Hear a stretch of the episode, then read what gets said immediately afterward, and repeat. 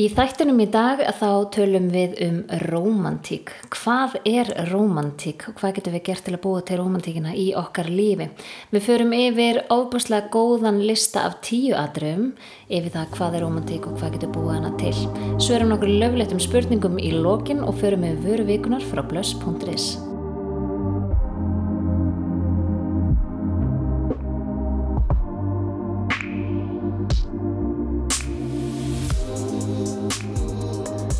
Veistu hvað ég gerði í ger? Nei. Ég googlaði hvað er romantík. Já, ok, ég var sérst að gera nákvæmlega saman þú í gær. Er það? Mm Undirbúða þáttinn. Ég fekk hérna, ég ítti bara, ég skrifaði hvað er romantík, ítti svo bara efsta linkin og byrjaði eitthvað að lesa og ég var komin einhver heimasíð og ég bara svona, hvað síðan er þetta? Þetta er eitthvað gamalt. Mm. Svo sá ég ykkur kommentandi við ykkur grein, sérst greinin hétt hvað er romantík og þá var ég að lesa átján ára gömul komment á ykkur grein á netinu. Sæl, ok. Hefur eitthvað breyst síðast liðin átveinu árin? Nei. Nei. það er bara allt við það sama. Nei, en sko það fekk mig alveg til að hugsa hvað þetta er sko, fólk byrjaði að velta fyrir sér hvað er romantík fyrir 18 ára síðan. Mm -hmm. uh, mikið, Já, leng, mikið lengra lengra. síðan, en þú veist fyrir 18 ára síðan var fólk að spyrja þessu spurningu, það var ekki komið eitthvað eitt svar hvað er romantík. Mm -hmm. Núna er 2020 og það er ekki komið eitt svar hvað er romantík. Nei, ég er sammála. Þannig að þetta er svolítið svona, svolítið, það var gaman að sjá þetta hvað voru ótrúlega mismunandi uh, kommentarna Já. hvað fólki finnst vera romantík, hvað þetta er ótrúlega persónubundi í raun og veru. Og hvað er svona, ef, að, ef þú myndir nefna eitthvað sem að fólki finnst vera romantík, hvað myndir þú segja að væri? Sko flestir, bara eins og ég var að skoða þetta gamla hana og svona það sem ég hef heyrt í kringum mig er að romantík er svolítið að finna í litlu hlutunum Mm, ok. og ég er bara 100% sammálaði sko. Mm -hmm. Mér finnst ofta eins og sko uh, ef maður hugsar hvað er romantík þá sér fólk alltaf fyrir sér rosablöðin, mm. kampaðinglösin, kertaljósið, hótelherbyggið, þess vegna. Sko, mér finnst persónulega eins og margir miskilji aðeins hvað romantík er. Já. Þeir halda alltaf að þetta sé eitthvað svona veist, Þetta bíómynda scenario. já, einmitt. En romantík í grunninn er bara einmitt þetta litla Já. og eitthvað svona frábriðu kannski hverstagsleikunum. Akkurat, romantík er ekki endilega eitthvað sem að sko, þú þarft að leggja á þig bara margra daga vinnu -hmm. við að ná, núna þetta romantík Nei, einmitt. Mín svona skilgreining á romantík er þegar ég finn uh, í gjörðum makan míns hversu mikið hann elskar mig. Já, Þú veist, það er í rauninni bara romantík fyrir mér. Þegar ég veit af því að hann er að hugsa til mín. akkurat. Þú veist, þegar hann gerir hlutina og veit að hann er kannski að gera eitthvað sem að ég finna að hann er að velja mér í hag, jafnvel. Nákvæmlega, Það er eitthvað svona, ég er nefnilega, ég er alveg sammála þessu og mér finnst romantíkin, hún er að finna í litli hlutunum. Já, bara eins og hérna í fyrradag. Ok, uh, ég var búin að eiga rosalega langa og erfiða helgi. Mhm, og á sunnudagskvöldinu var ég eins uppgefin og það gerist. Það var eins og ég komið valtari og valtaði yfir mig. Uh, minn litla var lengi að sofna og plönin mín fyrir kvöldi voru einhvern veginn komin í vaskin þetta er á sunnudagskvöldum það er svolítið svona minn tími sem að ég á fyrir sjálfa mig í sófanum helst með höpubræðaref og bara að njóta. Þetta er bara mín uppskrift að góðu sunnudagskvöldi Mm, svo stutta var ekki sammála mér um að hún ætti að fara að sofa rétt um tíma og ég var líka á klukkutíma í slag við hana. Kem fram og það beði mín þvotturinn og hrindi auðvitaðvelina síðast að taka úr af því að það var allt og hrindi vasknum og allt þetta. Bara þetta hefðbundna. bara þetta klassiska heimilislíf. Akkurat. Og þetta er eitthvað sem ég hef alltaf lagt mig fram við að hafa ekki á sunnundaskvöldum. Allan vera búin að þessu þá yfir daginn eða eitthvað sliðis. Þannig að ég var ekki á því að fara að setjast niður og hafa kósi og svo fattaði ég þegar ég var alveg að vera búin að græja allt þetta. Að ég glemdi að kaupa í bræðarefin. Ég glemdi að kaupa bræðarefin og litla náttúrulega farin að sofa þannig að ég gæti ekki fara neitt út og ég er eitthvað að tala við minn mann á, á SMS-um og er eitthvað að segja við hann að kvöldi sé ekki alveg eins og ég ætla að hafa það og ég er hún úkslega þreytt og úkslega buguð og allt úkslega glatað og var ekki með ísi minn og ekki komist í sófan og eitthvað svona svo á meðan ég er að tala þetta við hann og er sest í sófan loksins búin að græja allt saman þá dingla dyrabjallan ég, eitthvað svona, ég á ekki von á neinum. Íhugað að fara ekki til dyra af því ég var það þreytt og ég nefndi ekki að fá í heimsókn og hugsaði þannig að þetta geti verið mamma mín að koma með föt af litlið eitthvað því hún var með hann um helgina fyrir mig. Ég opna og það stendur hann með huppu, bragðarifin Það er reynda rosa fallegt. já, rétti mér í sinn og rætt mér í sófan þetta fyrir mér er bara svona definition of romantík Já, einmitt, þannig að sérðu, hann er að gera sér ferð til að gera fyrir þig, Já. til að bæta daginn þinn. Akkurat, hann var heima hjá sér með börnin sín -hmm. en hann gerði sér ferð út í umlu veðri í ísbúðuna og keirði með hann allavega heim til mín algjörlega óumbeðin -hmm. og bara óvend Já. skilur við, þetta finnst mér svo krútlegt og fyrir mér er þetta romantik þessi litli hlutir, hann komið svo á óvart það var ekki eitthvað, ég skal fara í ísbúðuna fyrir þig hann bara mætti þarna Já. Líklegast að því að hann veit að ef hann hefði spurt, bara hei, vilt að ég fari þá hefur sagt nei.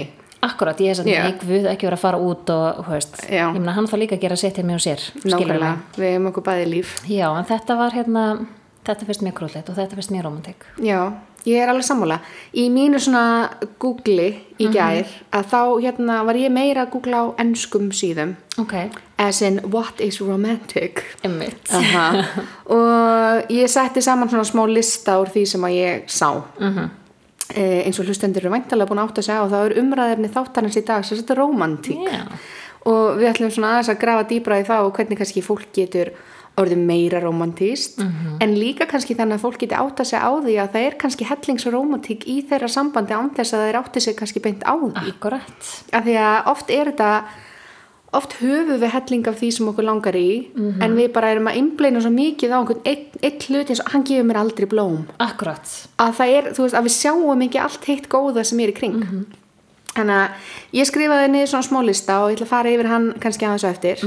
En mér langar líka svona aðeins að fara yfir að því að ég man bara þegar ég var singul að þá skipti þetta með ótrúlega miklu máli að sko að- aðilinn sem ég var að deyta eða hitta að hann síndi svona herramennsku. Já. mér finnst það líka vera svona romantík. Veist, en það náttúrulega kannski snýst líka um það að hann er að gera hluti fyrir þig mm -hmm. skilur og er að setja þína þarfir fram yfir sínar mögulega. Akkurat. þú veist, eins og opna hurð eða draga fram stól eða þú veist, eitthvað svona. Annað sem mér finnst líka ótrúlega romantíst er stundum þegar aðilinn tekur stjórnina. Eins og til dæmis bara ef við erum að fara út að borða að hann kannski sér um að panta eða panta vín eða eitthvað Já, svona. veist, það er samt kannski eitthvað sem getur líka komið setna í sambandinu þegar aðilinn veit hvað þú vilt. Akkurat. þú veist, hann kannski spyr viltu hérna svona veit hvað þér finnst gott og svona og hefur þessi svona eigileika að geta panta mat fyrir þig. Ég sökkar í það sko.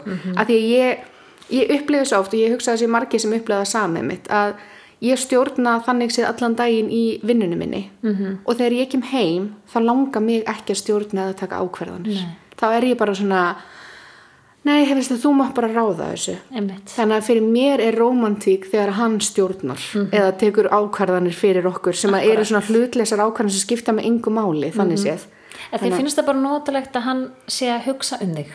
Já, það er eiginlega svolítið þannig, algjörlega.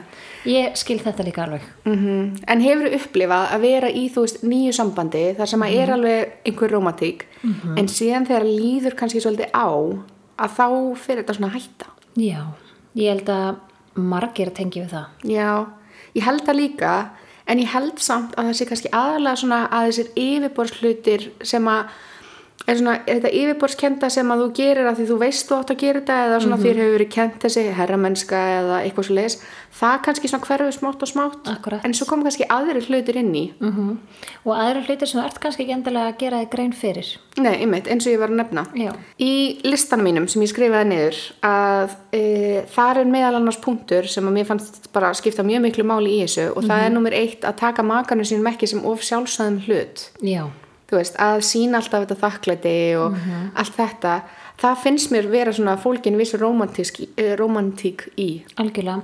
Ég er alveg sammála þessu líka svo við höfum rætti fyrir þáttum um það uh, þau eru búin að vera ákveði lengi í sambandi að þá gleymur þú svolítið eins og í upphafi að þá ert alltaf að heilla makaðin mm en svo gleymist það, þú ert búin að heitla maka en þú veist að makin elska þig, þið eruð ástfangin -hmm. og komið í svona þægindarhingin sko, -hmm. að muna fara stundum emmitt, út fyrir þann Þegar þú hættir að hugsa hvað get ég gert fyrir makan minn og ferð að hugsa hvað er Já. maki minn að gera fyrir mig. Einmitt, Þetta viðhorf er það sem drepur oft sambönd Mhm. að leiða úr fann að innblýna of mikið á það hvað hann er að gera Mhm. í staðis hvað þú getur gert akkurat, Þannig að númer tvö er eitthvað sem að ég er svo seg um að það er eiginlega ógeðslegt. oh Mm Það er hérna að ekki drekja makarniðinum í upplýsingum.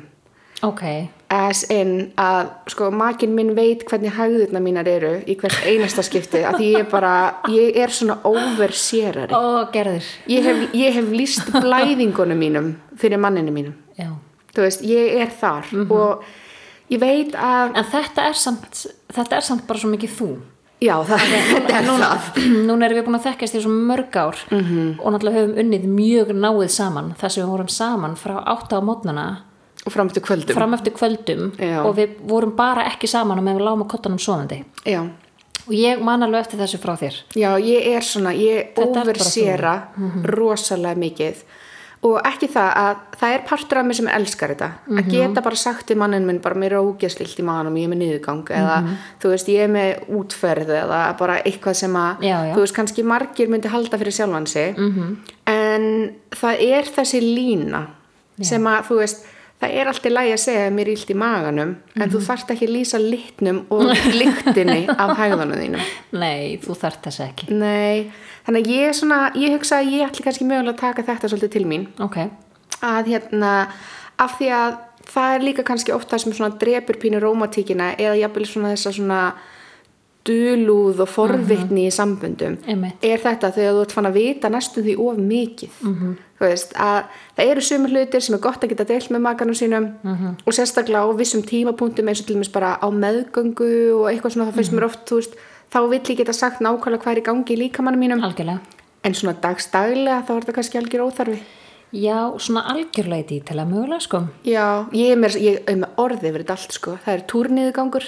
Nei, gerði og hjálpi mér Það er niðugangur sem maður fær þegar maður er að byrja túr, farið þú svo leiðis. það fá allir svo Já, þetta. Þetta þetta er, bara eitthvað þing ég held að þetta sé eitthvað svona í líkamannum bara að undirbúa sig fyrir þetta ég las þess um þetta einu svona því ég fór að hugsa hvort þetta væri bara, að því ég var bara að taka eftir þetta og bara minnstur, bara ég fekk alltaf niðugang þegar ég byrja á túr. Og er þetta ómikið fyrir þetta podcast? Nei, nei, nei með það. ok. Og þá fór ég að lesa um þetta og sérst líka mann okkar oft framleiðir eitthvað efni sem er hægðarlósandi til þess að leið geti stækkað eins og það þarf að stækka. E- eða leið, er það leið eða ekki að leið, þú veist, það er eitthvað bara allt þetta hana. Já, bara allt drastli mér að rýma þetta bólnar allt saman. Já, að því þú veist, þetta stækkar frá því að við erum svo mandarína upp í appilsínu eða eitthvað þegar við erum Sæll. á túr. Þess vegna fáum við túrverki af því að drastlegan inn í okkur. Ekkert skrítið að maður verður bara svona sjúklega bloated. Já, einmitt, maður verður svona þaninn og allt þetta. Ég verð alltaf bara þess að ég sé komin átján mánu á leið. Já. átján mánu á leið. Já, fí- hún fýllin hún Rakel hérna. Æ, þú veist hvað við Já, þannig að túrniðgangu, svo erum við fleiri nöfn, við þurfum kannski ekki alveg að fara Nei, yfir nei, þetta. ok. En þetta er allt svona mjög lýsandi yfir til dæmis hæðir eða útferð eða lykt eða eitthvað svo les. Mhm. -hmm. Af því að allar píkur, það er gangi í gegnum alls konar mismunandi. Já, já. Þannig að, og mér greinilega finnst mjög mikilvægt að makið minn sem mjög innvilvarðir í þetta. E, númer þrjú, eitthvað sem við erum nýlega að fara að taka upp og það er að vera duglega að fara á date Mhm. -hmm. eða gera eitthvað sem okkur finnst skemmtilegt ok, þetta er ekki sko, finnst svona ég fekk alveg nokkur skilabóð eftir að við rættum þetta í þættinum. Þetta er hana date þættinum sem við vorum að tala um þetta. Við Já. ætlum að taka upp á því að fara að date einu í viku. -hmm. og þá var fólk bara svona, vá, veist því fannst það svona eiginlega of mikið. Að fara einu svona viku? Já, það er svona, ok, þú veist við erum hérna, hann er að efa fótbolta einu í viku, ég reyni að fara hérna í, ræktina tvö kvöldi viku bla bla bla, þú veist, okkur langar bara að vera heima, skilur við nennum ekki að fara að deyta því að það er bara það mikið um að vera í lífin okkar og ég skil það alveg og eftir að við byrjum á þessu að þá erum við þannig séð ekkert búin að vera eitthvað að fara mikið út úr húsi á Nei, nei. þetta snýst líka bara svolítið um að þið séu að finna ykkur tíma sem bara þið eruð að gera eitthvað óáreitt frá ykkur öðru. já, nákvæmlega Skilur, hvort sem það er þá bara inn á heimilinu eða fara út. já, Þetta er bara ykkar tími. við erum rosa mikið að vinna með það að spila Já, þú veist, að því að við horfum mjög mikið á sjónvarp á kvöldin eða þú veist, þegar við erum bæði laus þá horfum við á sjónvarpið þannig að við vildum einmitt ekki hafa það sem part af okkar date nighti. Nei, nei. sumir eru með, þú veist, eins og bachelor date þar sem þið horfa bachelor saman eða horfa á Mhm. eitthvað einhverja svona eitt þætti þáttur sem að horfa saman, þú veist, að en við ákvæðum að svona ok, við ætlum að hafa þetta öðru sig og við ætlum að sérst, vera ekki með síma og tölfur og eitthvað svona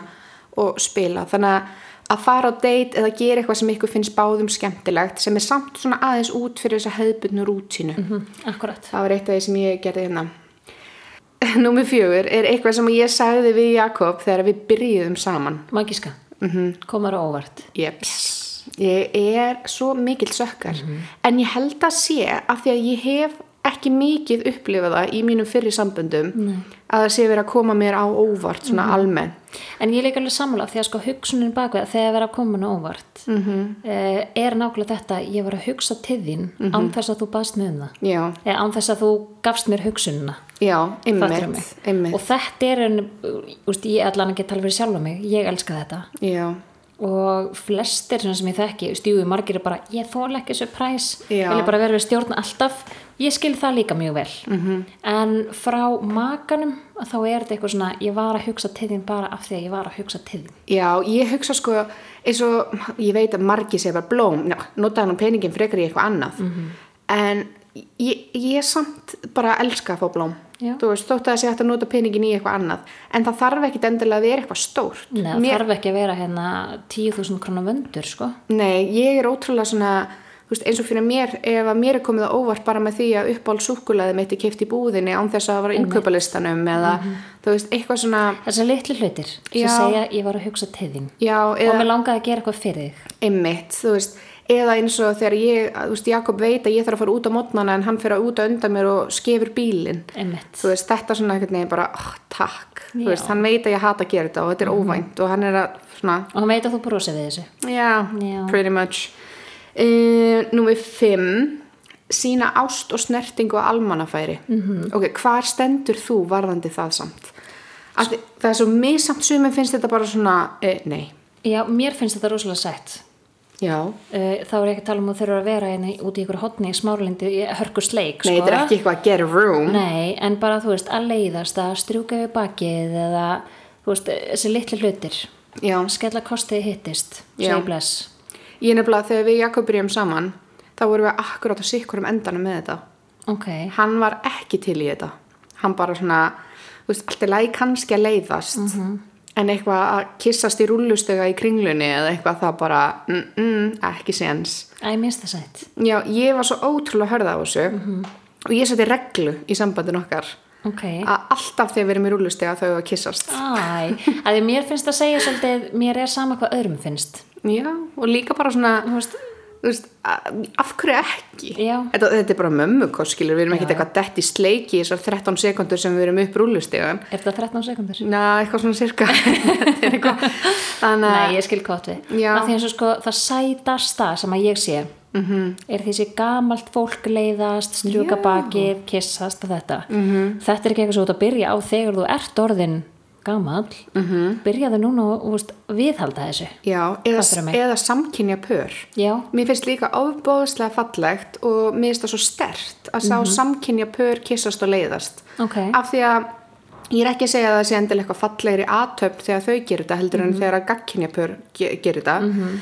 En þetta er meira bara svona þau eru að sína svo mikinn styrk. Já, af því að það er því miður en það fólk sem finnst þetta ekki já við sem er hæfi. með fordóma. Já, eða þú veist, finnst þetta minna við hæfi heldur en að gagkynja pör sé að gera þetta. Já, þannig að mér finnst það svona þá fæ ég alveg svona velgert Mhm. bara ykkur á nákvæmlega ekki að vera þú veist, ykkur á að vera drullu sama Mhm. hvað öðrum finnst. Algjörlega, ég er samanlega því. Þannig að, en já, sína svona snertingu og væntum þykja á almanna færi e, eitt sem að vinkona mín er búin að mastera. Ok, það er að skrifa ástarbref eða miða. Ó, Já, ég reyndar, ú, sástu á Instagraminu mínum daginn, ég var inn, ég sérst þegar ég var á Tony Robbins námskeiði, Mhm. ég held að mér sé búið að takast að minnast á Tony Robbins í öllum þáttum frá því við byrjum að Ég taka. Já, ég var sérst einu svona Tony Robbins námskeiði sem heitir Date with Destiny, Mhm. -hmm. þar sem þú ert svolítið að grafa djúft inn á við og svona endur skipulegja hugsanið þínar Mhm. -hmm. og þar var eitt af verkefnunum að skrifa ástarbref Mhm. og við Jakob vorum ný byrjuð saman þegar ég fór á þetta námskeið og ég átti að skrifa ástabrif til hans og ég gerði það, ótrúlega fallegt ástabrif og svo var bara sagt að við ættum að setja þetta í umslag og láta makan okkar hafa þetta þegar að okkur líði, þú veist, þegar við Þannig, varum já. tilbúin til. Og ég veit að sumir gáðu bara makanum sínum strax og aðri byðu með það og eitthvað svona. Ég fann þetta ástabrif í síðustu viku. Nei, Já. þú sérst ekki að láta hann hafa það? Nei, að því að ég, man, ég kom heim og ég sagði við hann, ég hef skrifað hann ástabref og hann sagði, ég sjá, ég sjá, ég sjá og ég var bara, nei, ég er ekki tilbúin. Ok. þú veist, að því að við vorum samt alveg mjög ástfangin og ég var alveg svona þú veist, nokkuð vissum að eða, þú veist, ég var vissum að þetta væri eitthvað sem ég langaði til að halda áfram með en ástabrifi er alveg ótrúlega svona djúft og intimate. Algjörlega. Þannig að ég var ekki tilbúin á þessum tíma. En ég, ég hugsa að ég fari að verða tilbúin. Ég var bara búin að gleyma þessu en það er svo gaman þegar maður gleymir eitthvað svona hlutum svo finnum maður það allt í einu Hanna, og þá var ég bara eitthvað, oh my god, hvað þetta er krútlegt Mér finnst þetta mögulega svona eitt að sætasta sem hægt er að gera.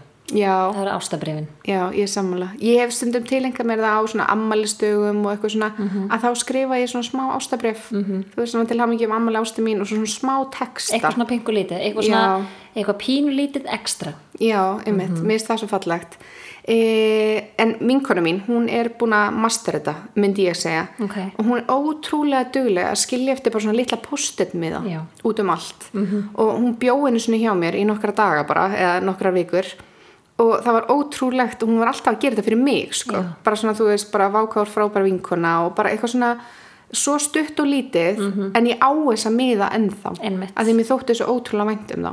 Bara að setja á ískapin þú veist bara myndi eftir vatninu ástu mín eða, eða þú veist eitthvað svona smá notes inn inn í daginn. Já, þetta er litla Þetta er svo lítil fyrirhöfn að gera þetta en þetta gefur svo ótrúlega mikið frá sér. Já, ég held líka að fólk sko miskili ofta til þess að vera rómatískur þurfum við að kosta peninga. Veist, fyrir mér er bara rómatík ekki tengt þannig sér gjöfum Nei, nei, nei, ég er alveg samlega sko. Og postið miðar bara, þetta er 198 krónur eða eitthvað. Akkurat. Lítið mál að græja það. E, Númer sjö að vera montin af makanum sínum. Mér finnst það alltaf sjúklega sérmennandi Já, að hvort sem það er í mínu sambandi eða annara sambandum að þegar ég finn að makin er montin af hínum aðalanum og þá erum við ekki að tala um eitthvað svona overkill Nei, nei. skilur þá þarf ekki að vera bara sjáu þið konuna mína þú veist hérna. Heldur meira bara svona þú veist að geta hrósa makanum sínu fyrir framann aðra að geta þú veist svona einhvern veginn að ég veit ekki, bara svona staði stoltur við hliðina makanum sínum og bara svona já, þú veist, hún er fokkin frábær. Nákvæmlega. Hanna, eða hann er fokkin frábær. Ég er algjörlega samlega þessu. Já, ég myndi segja að ég væri nokkuð góð í þessu en hins vegar er þetta svona atriði sem að er gott að minna sig á reglulega. Já. þú veist, og þið hugsuð um það núna bara hvað er það sem ég gæti til dæmis verið montin af makanum mínum með? Er ég nógu dugleg að vera montin af makanum mínum? Og ekki bara, þú veist, atriði nummer 8 eða 9 já, 8 er sérst að sumulegis að hrósa makanum sínum, þetta er pínu tengt. Þá ertu í rauninni að hrósa makanum beint við hann veist, eða þá að hrósa makanuðinum við aðra, hvað hann er frábær. Að, og mér finnst, á, ég veit ekki hvort það sé allstaðar í heiminum svona en allavega á Íslandi að þá er einhvern veginn svona eins og sé pínu bannað að vera montin og hrósa sig hrósa sér, já og ég er alveg samlega þessu af því að þá Já. ertu full of yourself. Já, ymmit, eins og maður myndi segja ekki góðri íslensku. Nei. Hvernig vera, eins og maður sé merkilegu með sig. Já, maður má ekki vera ánægð með sig. Nei, Það er pínuð þannig. Mér finnst það mjög leiðilegt af því að þetta tekur í burtu svo ótrúlega stóran þátt af samskiptum og svona þessum kemistri myndunum. Mm Skilur hvernig maður getur búið til kemistri. algjörlega, ég, ó, ég er svo samlegaður Já, þetta er eitthvað.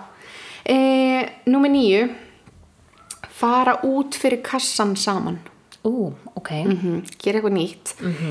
Ok, ég er nefnilega með eina hugmynd sem ég er ekki búin að bera undir Jakob en ég Hann mun heyra það þegar hann klippir þáttinn. Hann mun heyra þegar hann klippi þáttinn. En mér döð langar. Ég reyndar nefndi að því hann fyrir áramót að fara á dansnámskeið. Ok, hann var ekki til í það, nei. Hann sagði nei. Ó, uh, síðan kom frænd, frændi minniðna frá Svíþjóð og hann sérst býr úti. og við fórum eitthvað að ræða alls konar og hann var að segja sérst að þau væri að æfa dans. Og ja, þau voru að æfa dans og svo eiga þau núna tvö lítil börn. Þau voru sérst alltaf að æfa dans þegar þau áttu bara eitt barn það var þetta auðveldara. En núna eru þau með tvö lítil börn þannig að þau eru hægt að æfa dans en þau bara get ekki beðið eftir að byrja aftur af því Ok. þeim fannst þetta svo ógislega gaman. Og frendi minn er bara mjög svona bara kallmannlegur og flottur maður sko, og og þá allt í einu sá ég svona að Jakob var alveg svona, já, ég er mjög að skoða þetta Ok. Þú veist, það hafa svona eins og hann þurfti pínu samþyggi ég, ég veit það ekki alveg, ég veit ekki hvernig þetta þú veist, kom allt í einu til, kannski þurfti hann bara að hugsa þetta betur Já, já. en mér langar alveg bílanslega mikið að taka eitt af okkar date nightum í Salsa Ísland Heyrðu það, Jakob? heyrir það? Salsa Ísland. Já, það er nefnilega einn stelpa sem er að vinna hjá mér hún kom um daginn, við varum starfsmannafund og hún kom um daginn og þá var hún sérst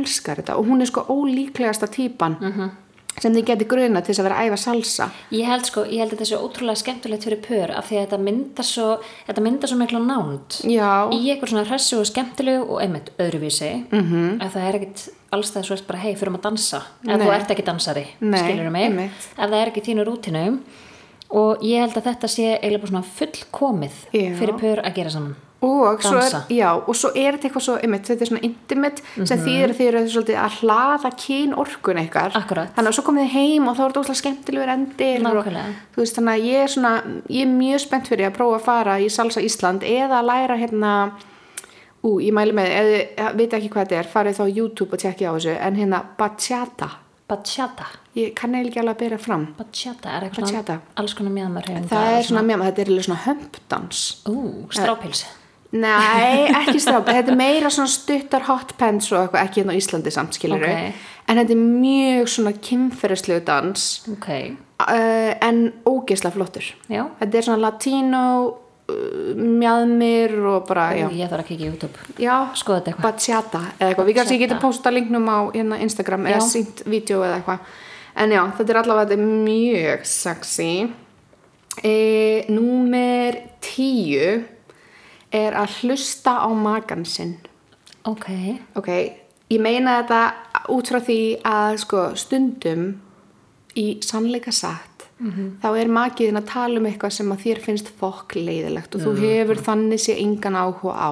Algjörlega. Þú veist, bara hvort sem að það er fótbolti eða tölvuleikir eða eitthvað sem að magið þinn hefur áhuga á og þú ert ekki þar. -hmm.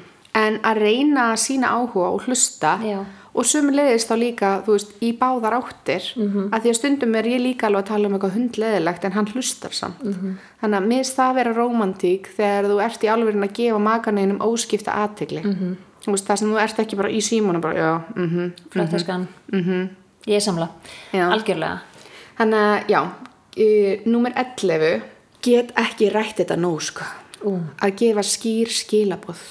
Já, Ég held að, sko, líkillin af velgengni í sambandi, Mhm. algjörlega ótengdu romantík eða öðru, er að gefa skýr skilaboð. Mhm. Já. Við höfum talað um þetta áður, það les engin hugsanir. akkurat En sömulegðis líka bara hættu að vonaðst til þess að makinn þinn taki upp á einhverju sem þú vilt að sé gert, Án þess skilurðu? að segja það að þú vilja það Já. Ég er svo 100% sammála þessu Já. og þetta finnst mér sko einmitt, eins og tölum um ekki bara í romantíkinni heldur bara í gegnum lífið talaðu Mhm. segðu hvað það er svo vilt segðu hvað það er svo vilt ekki Mhm. ef maður genur alltaf að gera eitthvað sem mislíkar segðu þú honum að það er mislíkið það Mhm. ekki reyna honum það með einhvers konar hegðun eða Mhm. veist, já, þegar hann gerir þetta ætla ég að fyrir fílu Já, eða merkjum. já, eða, svona- já, og svo þegar hann spyr alltaf lagi já, alltaf lagi Já. ég bara, ég get þetta ekki Hefur- segðu bara, Hefur þú séð hérna uh, orðabók kvenna eða eitthvað svona? nei Þetta er eitthvað svona, ég las þetta einhvern tímann á netinu, ég man ekkert hvað þetta heitir. Ég man ekki eins og hvort það voru ennsku eða íslensku eða hvað. En það er sérst orðabók kvenna og svo eru þýðingar. Og þú veist, það er svona, er allt í lagi? Já. Og ef það eru innsöginu þá er það nei. óguð og hérna, þú veist, eitthvað svona en þannig að þetta var mjög flókin orðabók -hmm. Mhm. og þetta er þannig sér tungumál sem að kallmennum er ógerlegt að læra og bara öllum já, nákvæmlega ég er alveg svona vinkonu sem að áða til að fara í svona fílu -hmm. Og ég bara, ég get ekki skilið þetta. Nei, og ég ringi það frekar, hæ, ert í fíl út um mig og af hverju, hvað gerði ég, hvað get ég gert til að bæta? Já, mynd og skýr þá, og þá yfirleitt kemur bara um, mér mislíkað að þú ætlar að ringi mig á þriðan ringdir ekki. -hmm. crap, fyrir gefðu. En Já. ég ringi núna og hvað segir hvað var í gangi? Skilur, og þarna var bara vandamáli list já, og þetta á bara við allt saman. Talaði bara. Ég held líka sko að sérstaklega eins og í nýjum samböndum ef að þú gefur ekki skýr skilaboð og segir strax í upphafi hvað það er sem þú ert að leita hvað þú vilt og þú veist hvert þú stefnir í lífinu þá er sambandi aldrei að fara að ná þessari dýft sem það þarf til þess að til dæmis að þú verðir ástfangin akkurat. Veist, að það er erfitt að vera ástfangin af mannesku svona alvöru ástfangin ef þú ert alltaf bara á þessum svona grunnu samskiptum.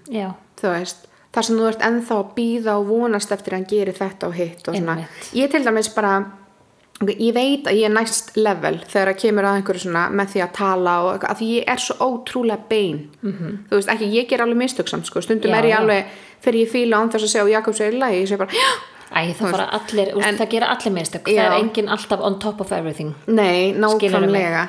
En að gefa skýr skilabóð frá upphafi er líka sko leiðin til þess að verða ástfangin Mhm. -hmm. að því að þú, það er svo erfitt að finna þessa svona djúpu ást Akkúrat. af aðeila sem að er í ekki sko, hvorki búin að fá að kynast þér almennilega Mhm. og þú ert heldur ekki kannski búin að fá þínar væntingar uppfylltar. Akkurat, en, uh, en þú veist, ég er þannig að til dæmis þegar við Jakob byrjum saman þá, ég, að því ég er next level þegar kemur að þessu. Ég er bara, ég segi nákvæmlega það sem ég vill og hvenær ég vill það og af hverju og hvernig, þú veist, ég er rosalega svona opinn sem að ég held að sé í flestum tilfellum afbáðslega mikill kostur nema þegar ég er að lýsa hægðunum mínum eða eitthvað svo leis, það má kannski bakka með það en ég maður bara, eins og þegar við byrjum saman þá sagði ég við Jakob bara svona þú veist, að því við þekktum svona alltaf og þekkjast svo lengi áður Já, já. að þá gaf ég alveg skýrtis kynna ég bara svona, ok, en þrátt fyrir það að við séum að spá ég að taka þetta næsta level núna þá vill ég samt ekki missa af dateferlinu nei, veist, ég vill að við fyrum á date. Algjörlega. Og ég sagði líka hann, ég vill að það komi mér á óvart. Og hann sagði hversu oft, ég sagði á hverjum degi. Hann bara, oh my god. Mjög háar væntingar. Veistu það, ég, ég tek svo mikið að ofan fyrir honum Jakobi. Já, það er erfitt að vera með mér sko. ég, ég, nei. nei, ég er ekki að segja það en bara svona, úst, þessi byrjun hjá okkur sko. Já, svona eins og þú talar um hvernig þú kæfðir hann hann alveg fyrst. Já, bara kæfðir mannin í ást bókstaflega. Nei, ég sko, ég veit ekki hvort það hefur ástil það voru meiri bara svona desperate. Er bara svona manist Já. og hérna, og þessar kröfur sem þú setur hann í byrjun. Af því hann vissi ekkit hvað flokkaði þú sem að láta koma þér á óvart. Var það þetta risa Já, romantíska date einmitt. eða ert að meina upp á súkulega stikkið í búðinni? Já, einmitt. Eða eins og ég skrifaði líka hérna sína herramönsku Já. þú veist, eitthvað svona, ég til dæmis hef ekki tekið bensín í meir en heilt ár. Það er bara af því að það hann tekur alltaf hann veit að þetta er, þetta eitt af því fáa sem ég virkilega hata í lífinu, að taka bensin að taka bensín. Ég bara þólið ekki. Ok, Þannig ég til dæmis ekki þurft að taka veist, það er svona herramennska eða svona óvænt uh, romantíst sem að ég var leita eftir sko. en, uh, en ég er ekki bara eitthvað klokkan 5 á daginn bara senda hann fyrir ekki að þú mannst út eftir að koma mér og út í dag veist, það er ekki Nei. en, uh, en krútlegasta saga sem ég hef heyrt og það var svona eitt af ástæðanum að því að þegar maður fyrir gegnum Tony Robbins að þá er þetta sagt eitt af svona líkil atriðunum sem að þeir eru kent þar að það er að kunna tjá þig og segja hvað það er sem þú vilt. Og það er einn maður sem er fyrirlesari á þessum uh, íventum sem er að segja frá því þegar hann kynnist konunu sinni. Og hún er sem sagt þessi þau, þau kynnast upphaflega fyrir þú veist 20 árum eða eitthvað þar sem hann er að vinna og hún er svona að koma í vinnuna til hans að selja honum eitthvað svona auðlýsingar eða eitthvað svolítið hann er eitthvað fyrirtæki. Og hann man bara eftir hann keipti allt af henni af því að hún fannst hún svo bilaðslega falleg.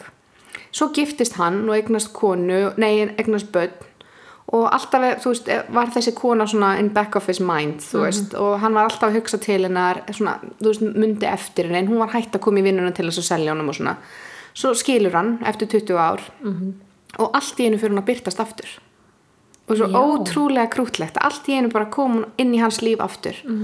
Og hann ákveður að bjóða á stefnumót. Og á fyrsta stefnumótinu þá segir hún bara, þá er hún sérst líka búin að vera gift og skilin og bara búin að gangi gegnum svona frekar erfitt svona sambandsmynstur. Já, já, og þau setjast niður og hún sagði bara ég er ekki leita mér að sambandi. Og hann sagði ok, af hverju ekki? Hún sagði af því ég er bara með það háar kröfur að ég held að enginn kallmaður geti mætt þeim. Og hann sagði ok, skrifaði niður kröfurna þínar réttinu blað og penna og fór á klóstið. Hann Ok. kom tilbaka og hún talaði ekki í tvo tíma því hún var að skrifa bara Wow. skrifa og skrifa og skrifa bara allt sem hún vildi, alla kröfur, allt saman. Og eitt af því sem hún skrifaði er að hún vildi fá falleg skilabóð frá hann á hverjum degi. Svona love notes eins og við vorum að tala um hérna áðan. Já, já. og hann sagði ennþá í dag, þau eru búin að vera saman núna í 40 ára eða eitthvað, hann er sko 75 ára eða eitthvað sko, hann er mjög gamall en þau eru líka rosalega krútleg hann sagði ennþá í dag, þá sendir hún mér SMS kl. 5 ef að ég er ekki búin að senda inn eitthvað fallegt þannig að og þetta er svo, svo stórkostlegt að sjá því þetta byrjar svona, þú veist, hann segir hún, og ég ætla ekki að segja að hún sé miklu fallegur en hann, en hún er rosalega myndaleg kona en þá í dag þótt hún sé orðin mjög fullorðin. Og svona, og þau eru búin að gangi gegnum alls konar og svona, en þú veist, hann sagði bara ég veit það bara, ef ég ætla að halda í mína konu þá þarf ég að fylgja þessu sem hún vil en sömulegis náttúrulega gerir hún líka. Já, já. þau eru líka með eitt ótrúlega fallegt það sem þau kalla svona hérna Queen and King, King's Days. Ok, sem þess að einn dag í viku, alla föstu daga þá er hann kongurinn sem þýðir að hún elda mat fyrir hann eða planar eitthvað fyrir hann og er svona veist, hún sér um að gera dag fyrir hann. Og hann segi oftast byrjar það á því að það er morgumatur eða eitthvað svona. -hmm. og alla lögadagar eru King's Day, nei Queen Days þar sem hann trýtar hana og minnst þetta svo þetta ótrúlega veist mér rosalega krútlegt Já, þau eru bara með þessa tvo daga þar sem þau eiga þú veist, og við erum í þannig séð að taka upp á þessu með því að Mhm. Já. með einu sinni í viku eh, til Hann skiptis planar og svo planar þú Já, já, þú veist, þannig að ég fæ fullt af hugmyndum sem við erum að gera út frá einhverju öðru sem ég hef heyrt og svo kannski aðlaðu við þetta á okkar lífi Já, já. en þú veist, þau eru komin á eftirlaun og eru Eru bara tvö heima saman Já, þannig Akkurat. að þú veist, þau er svona að reyna að passa upp á það að gera einhverja daga vikunar svona sérstaka fyrir hvort annað Að það varst að tala um áðan. Já, það sem þú varst að tala um áðan að það var svo krútlegt að sjá gamalt fólk leiðast Já, og þetta, veist, þau eru þar. Það er sko, það er, ég, mér finnst það ekkert sætara. Nei, að eru sjá mjög krútleg. guðmul ástfangin hjón. Já, Það er bara fallegast í heimi. Ég vona að Jakob verði ennþá að klípi rassina mér þegar ég er sjötug Já, Ég vona það. En já e, Númer 12 skrifaði ég hérna Ég er ruggla búin að ruggla tölunum að því ég er búin að vera að fara fram og tilbaka já, hérna. já, alltaf Númer 12 ski- skrifaði ég að spyrja djúpar spurningar Ok, e, Ástæðan fyrir ég skrifa þetta sem svona rómatíst Mhm. er af því að í hvers skipti sem þú spyr spurninga sem er svona kannski djúp Mhm. og býður upp á svona frekari samtal og frekari svona nánd Mhm. að þá ertu einhvern veginn að búa til svona rómatískar aðstæður Já. þú veist, ég, ég setti hérna dæmi um spurningar er til dæmis bara hvort ertu meiri mömmu eða pappastrákur Mhm. -hmm.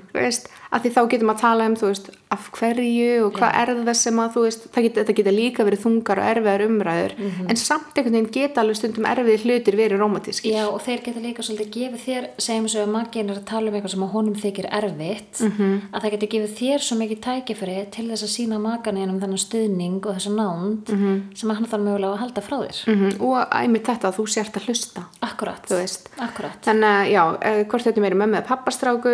þetta ef þú geti breytt einu í lífiðinu hvað væri það? -hmm. þannig og annað sem er ótrúlega gaman sko, þessar spurningar hafa alveg mikla merkingu, þetta er þannig sé sko, þetta er upp úr tónir og bens sjökkurandi, en til dæmis bara það að e, hvort maður sé mömmu eða pappastrákur það oft getur gefið sko til kynna hvernig uppeldi var og hvernig karakter þú ert og Akkurat. svoleiðis þannig að þú veist maður getur svona Það er að fara svo ótrúlega djúpt í þetta.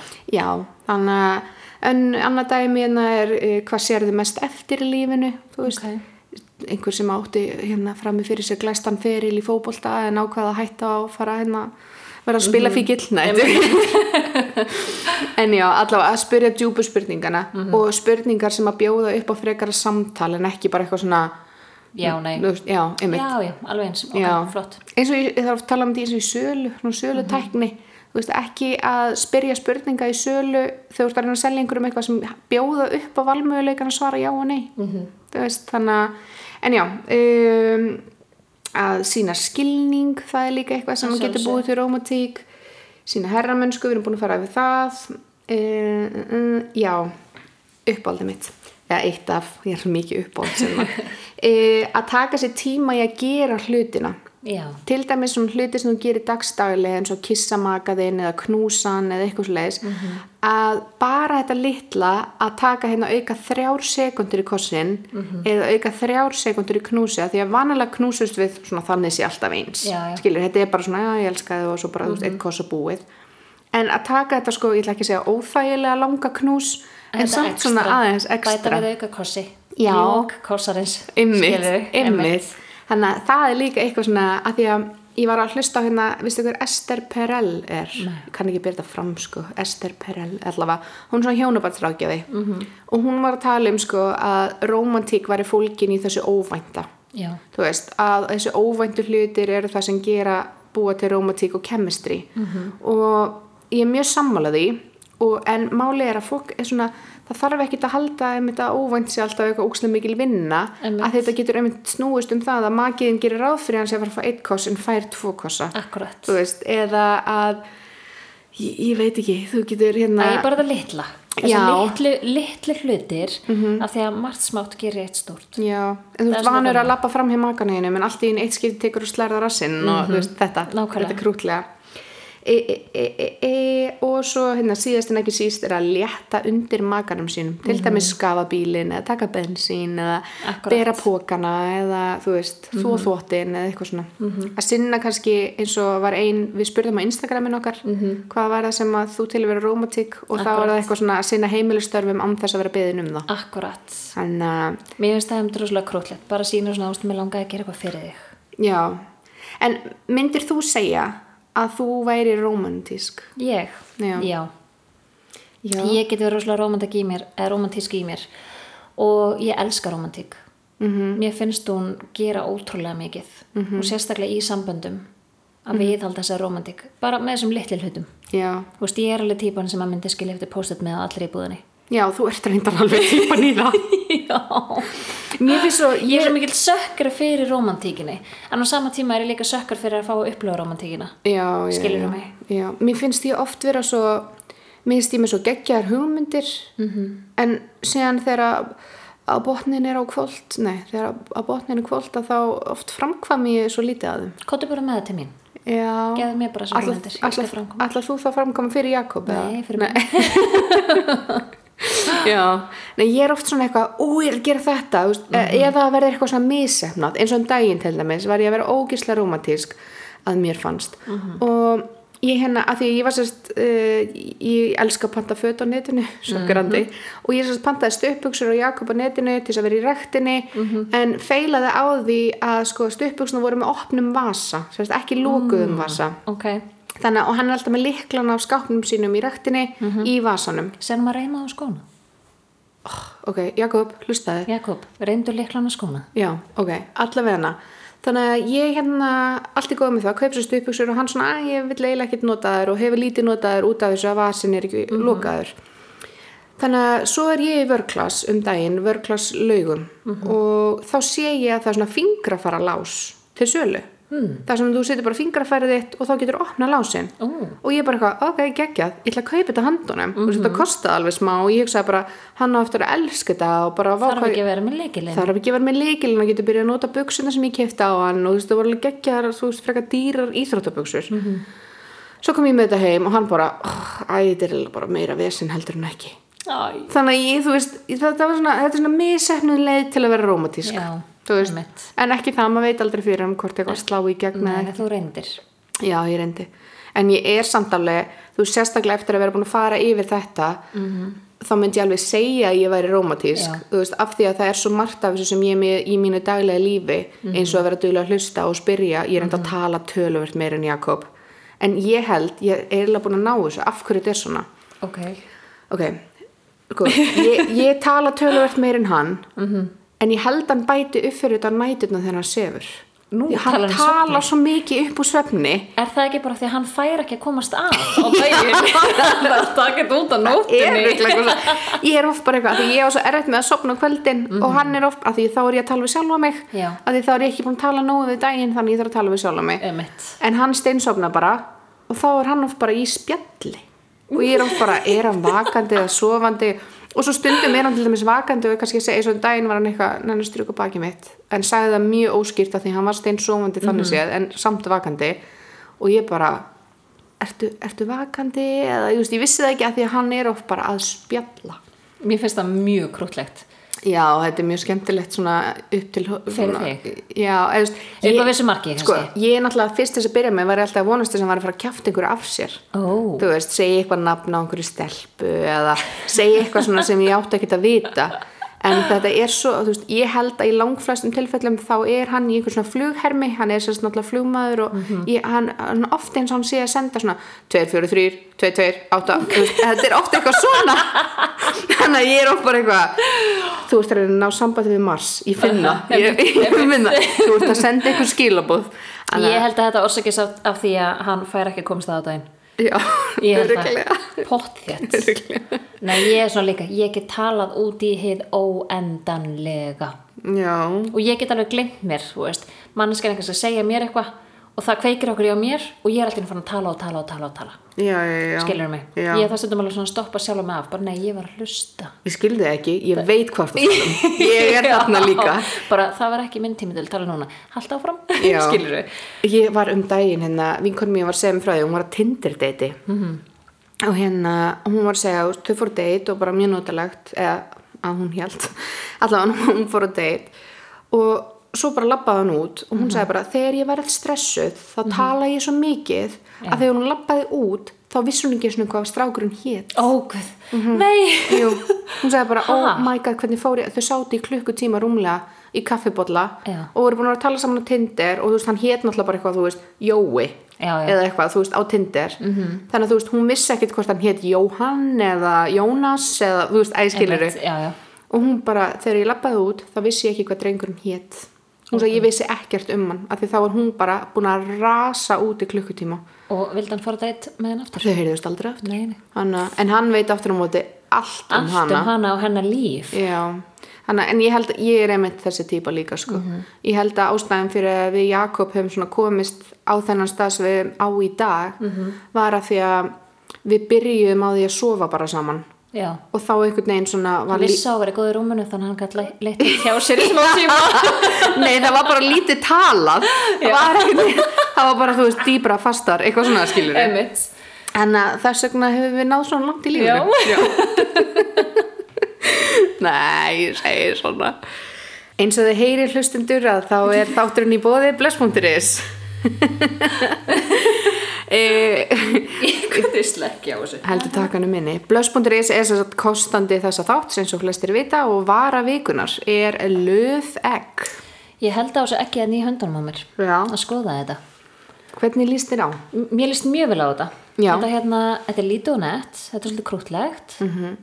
þetta er svona hvað spotti hérna þannig að það er að setja þetta í leikungin líka Já, getur sett einn í leikungin og tekið út af því Já. það er band -hmm.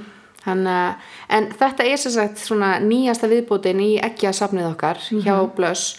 Ástæðan fyrir við tókum þetta egg inn er að því að þetta er svona hið fullkomna fyrsta egg. Veist, þetta er svona, það er góðu kraftur í, það er bara mjög kraftmikið, það er endurlaðalegt, það er mjúkt, það er hljóðlátt og það er fjastring. það er líka bara ótrúlega lítið og nett. Já, þetta er ekkert eitthvað svona þetta er ekkert ógnandi fyrir neitt Nei, alls ekki. Þannig, og ástæðan fyrir því að ég myndi segja að þetta veri gott fyrir fyrsta egg er að því það kostar 6.990 Vá. sem er mjög gott verð fyrir mm endurhlaðanlegt egg. Algjörlega. af því að munurinn á endurhlaðanlegu og því sem er með batteríi er það að það er tölvöld uh, lágværara. Þú veist það heyrist meira í batterísvörum og endingin er miklu miklu betri. Algjörlega. Þannig að löð egg kemur í þremur litum, svona ljósbláu, ljósgrænu og síðan bleiku. mér finnst þetta mjög sætt egg Já, líka í ótrúlega fallegum umbúðum og þetta er eitthvað bara svo svona cute. Það er vassælt með tíu stillingum og þetta ætti svo sannarlega að geta fullnægt flestum píkum, myndi ég halda. Nákvæmlega. Þannig að löfvegg tekja á því inn á blöss.is annars langar mér að hvetja ykkur til að fylgja okkur á Instagram en Já. þar koma öll verkefni, leikir og fleiri fróðleikur mm -hmm. úr ástriðukastinu og. Instagram okkar er bara ástriðukastið Já. Við ætlum að fara að gera það hefð hérna í podcastinu og svara alltaf ykkur um tveimur spurningum sem við fáum gegnum Instagram. Ástriðukasti Instagramið. það er nefnilega gott flæði þar inn á mikið af spurningum og margar af spurningunum eru jafnvel efni í heilan þátt Algjörlega. Eh, en sumt er svona eitthvað sem maður getur svarað í fljótu bræði bara hérna í gegnum þáttin svona í spurningu Mhm. Akkúrat. í, í þættinum sko. Akkurat. Uh, ég var aðeins að fara yfir spurningarnar, það eru oft sem að koma svona sömu spurningarnar. Já. Eða svona svipaðar. Já, Og ein spurning sem er búin að koma núna nokkru sinnum inn er hvað uh, er þetta að gera að maður að upplifa sársöka í kynlífi? já. Þetta er, sko, þetta er algengara heldur en fólk heldur Mhm. E, og ég myndi halda að í flestum tilfellum Mhm. þá er þetta bara að þú þarft að nota sleipefni Mhm. eða lengri forleik e, prófa að skipta um stellingar Mhm. mér finnst til dæmis að með einum aðila gæti mér þótt þessi stelling alveg geggjöð Nákvæmlega. en síðan með öðrum aðila finnst mér þessi stelling ekki góð Mhm. skiluru, þannig að svolítið að prófa sig áfram með stellingar Mhm. sömulegis að nota sleipefni nummer 1, 2 og 3 Já. e, margi segja, já en ég blotna alveg nóg þetta snýst ekkert um það Nei, og oft getur þetta líka verið, þú sést, hún bara þurra á spönginni eða börmunum eða eitthvað. Það bleiti sig ekki sjálft. Nei. Snýpurinn bleiti sig ekki sjálfur. Nei, Og þar kemur sleipaðinni sterklega inn. Já, þannig að, og ég mæli með því, þið getur alltaf farið neyri blöss og kifta ykkur sleipefni eða fengið pröfur. Já, prófað. Já, og eins og til dæmis úberlúpið, það er algjörlega stórkostlegt þegar kemur að því að nota sleipefni í kynlifi, af því að það er einhvern veginn svona mýkir allt saman og það verður allt einhvern veginn svo miklu betra. Nákvæmlega. Það er eiginlega bara þannig. um, þannig að Uberloop mæla með því eða bara einhverjum sleipefni skoðið bara hvað hendar ykkur best fyrir hvað það, það sem þið eruð að fara að gera í rauninni. Um, annars, ef að þetta er eitthvað sem að hendar ekki og er ekki að virka að þá er náttúrulega alltaf að kíkja bara til. Þú veist, það getur verið að þið séu með ofspentan grindabotn eða einhverja svona verkir sem að þú veist, til að kannski líkjunni eða eitthvað sem að gæti verið meira sem þarf að skoða. Margt sem maður getur spilað inn í. En alltaf hann hægt að prófa alls konar. Að ég myndi segja svona leiðir. Já, ein, þú veist, nummer 1, 2 og 3 ef þetta er eitthvað sem að byrja allt í einu Mhm. að þá kannski geti þetta verið eitthvað sem er bara fínt að kíkja til hvernig sjúkdómulæknis ef þetta er eitthvað sem að þið þú veist, bara er búin að vera upplifa svona smá saman og að, þú veist, eitthvað Mhm. að sleipefni er algjörlega málið Nákvæmlega. En þú varst með aðra spurningu Já, uh, það komu líka spurningar um píkuprump. Ú, Hvað er þetta að gera til að forðast píkuprump í kynlifi? já, Ég get alveg skilið að þessi spurning komið, þetta er ótrúlega vandræðilegt. já, það lendir getur verið það getur verið vandræðilegt en flestum tilfellum er þetta bara sem að flissa af og flestir lendi í sko. Já, nema þú overdúar þetta Mhm. og gerir þetta nokkru sinnum viljandi og leifi makanum að heyra uh, og þá finnst honum þetta ekki fyndið lengur been there, done that Já, emitt, Mhm. ok. Já, ég veit að það er bara lítið romantík í sambandinu okkar þetta hei, ég get píkuprumpa Hlustaðu, hlustaðu. Já, það var ógeslegt En moment þetta er eitthvað sko, það er fullkomlega eðlilegt að þetta gerist. Já, að sjálfsögðu Uh, ef þetta er eitthvað sem vilt ekki lendi í, að Mhm. þá gæti sleipaðinu vera lausnin. Já, Uh, píkuprump gæti þýtt að þú sést mögulega ofþurr uh, í stellingu þar sem að það bara er hreinlega að koma loftin í. já, eins og til og með doggi Já. það er svona ég myndi segja að það verður svona algengasta stellingin allavega hjá mér og hjá fleirum veit ég Mhm. Algjörlega. þar sem að þú veist, ef hann tekur hann of langt út Já, og aftur inn. já, að þá þá myndast loft Já, þá kemur, þú hleypur loft á milli En svo getur það líka spilað inn í að þú sést með ofslagan grindabott. nákvæmlega, þetta var það sem ég ætlaði að segja Mhm. það er sérst að vera duglegur að gera grindabótsæfingar Já. þannig að til dæmis ef þú ert í stellingum eins og doggi þar sem er hætta við að það fari loftin Mhm. Sem er allt í læg, þetta er bara parturinn á því að hafa gaman Já, í já, kynlífi. algjörlega. en að þá gætur þú spennt grindabotnin á móti þannig að sé erfiðara fyrir loftið að koma. Mm en grindabótsæfingar eru náttúrulega beneficial fyrir bara allt í kynlífi. Þannig að vera duglegur að gera grindabótsæfingar hvort sem það er með kúlum eða ekki. Mhm. en píkuprump er samt þú veist bara þannig að það sé alveg 100% á reynu þetta er eitthvað sem er eðlilegt erfitt að koma í veg fyrir Mhm. af því þetta getur alltaf gæst. Þannig, og þá er þetta bara svona hafa gaman að þessu Mhm. en þá komið nóg að þættinum í dag við vorum að ræða um romantík hvað hún getur verið mismunandi og misjöfn það er ekki eitthvað eitt sem er bara romantíst Nei, það er ekki hægt að finna eitt svar hvað er romantík. Nei, einmitt Romantíkin er líka svolítið persónubundin á milli einstaklinga. Já, mér finnst stundum alveg romantíst þegar Jakob prumpar undir sængina eða eitthvað þá er þetta bara krútlegt, þá er það bara hann sjálfur og. Já, bara svona og líka, hann er þá líka að segja þér að hann treysti þér. Já, á, á mjög ósérmyrandi hátt Já, hún líður vel, Já. skilur. Þú ert ekkert að leifa prumpunum bara að flakka þannig að þú sést bara algjörlega örugur í þínu. Nei, nákvæmlega. En sjáumst aftur í næstu viku. Takk fyrir þáttinn Rakel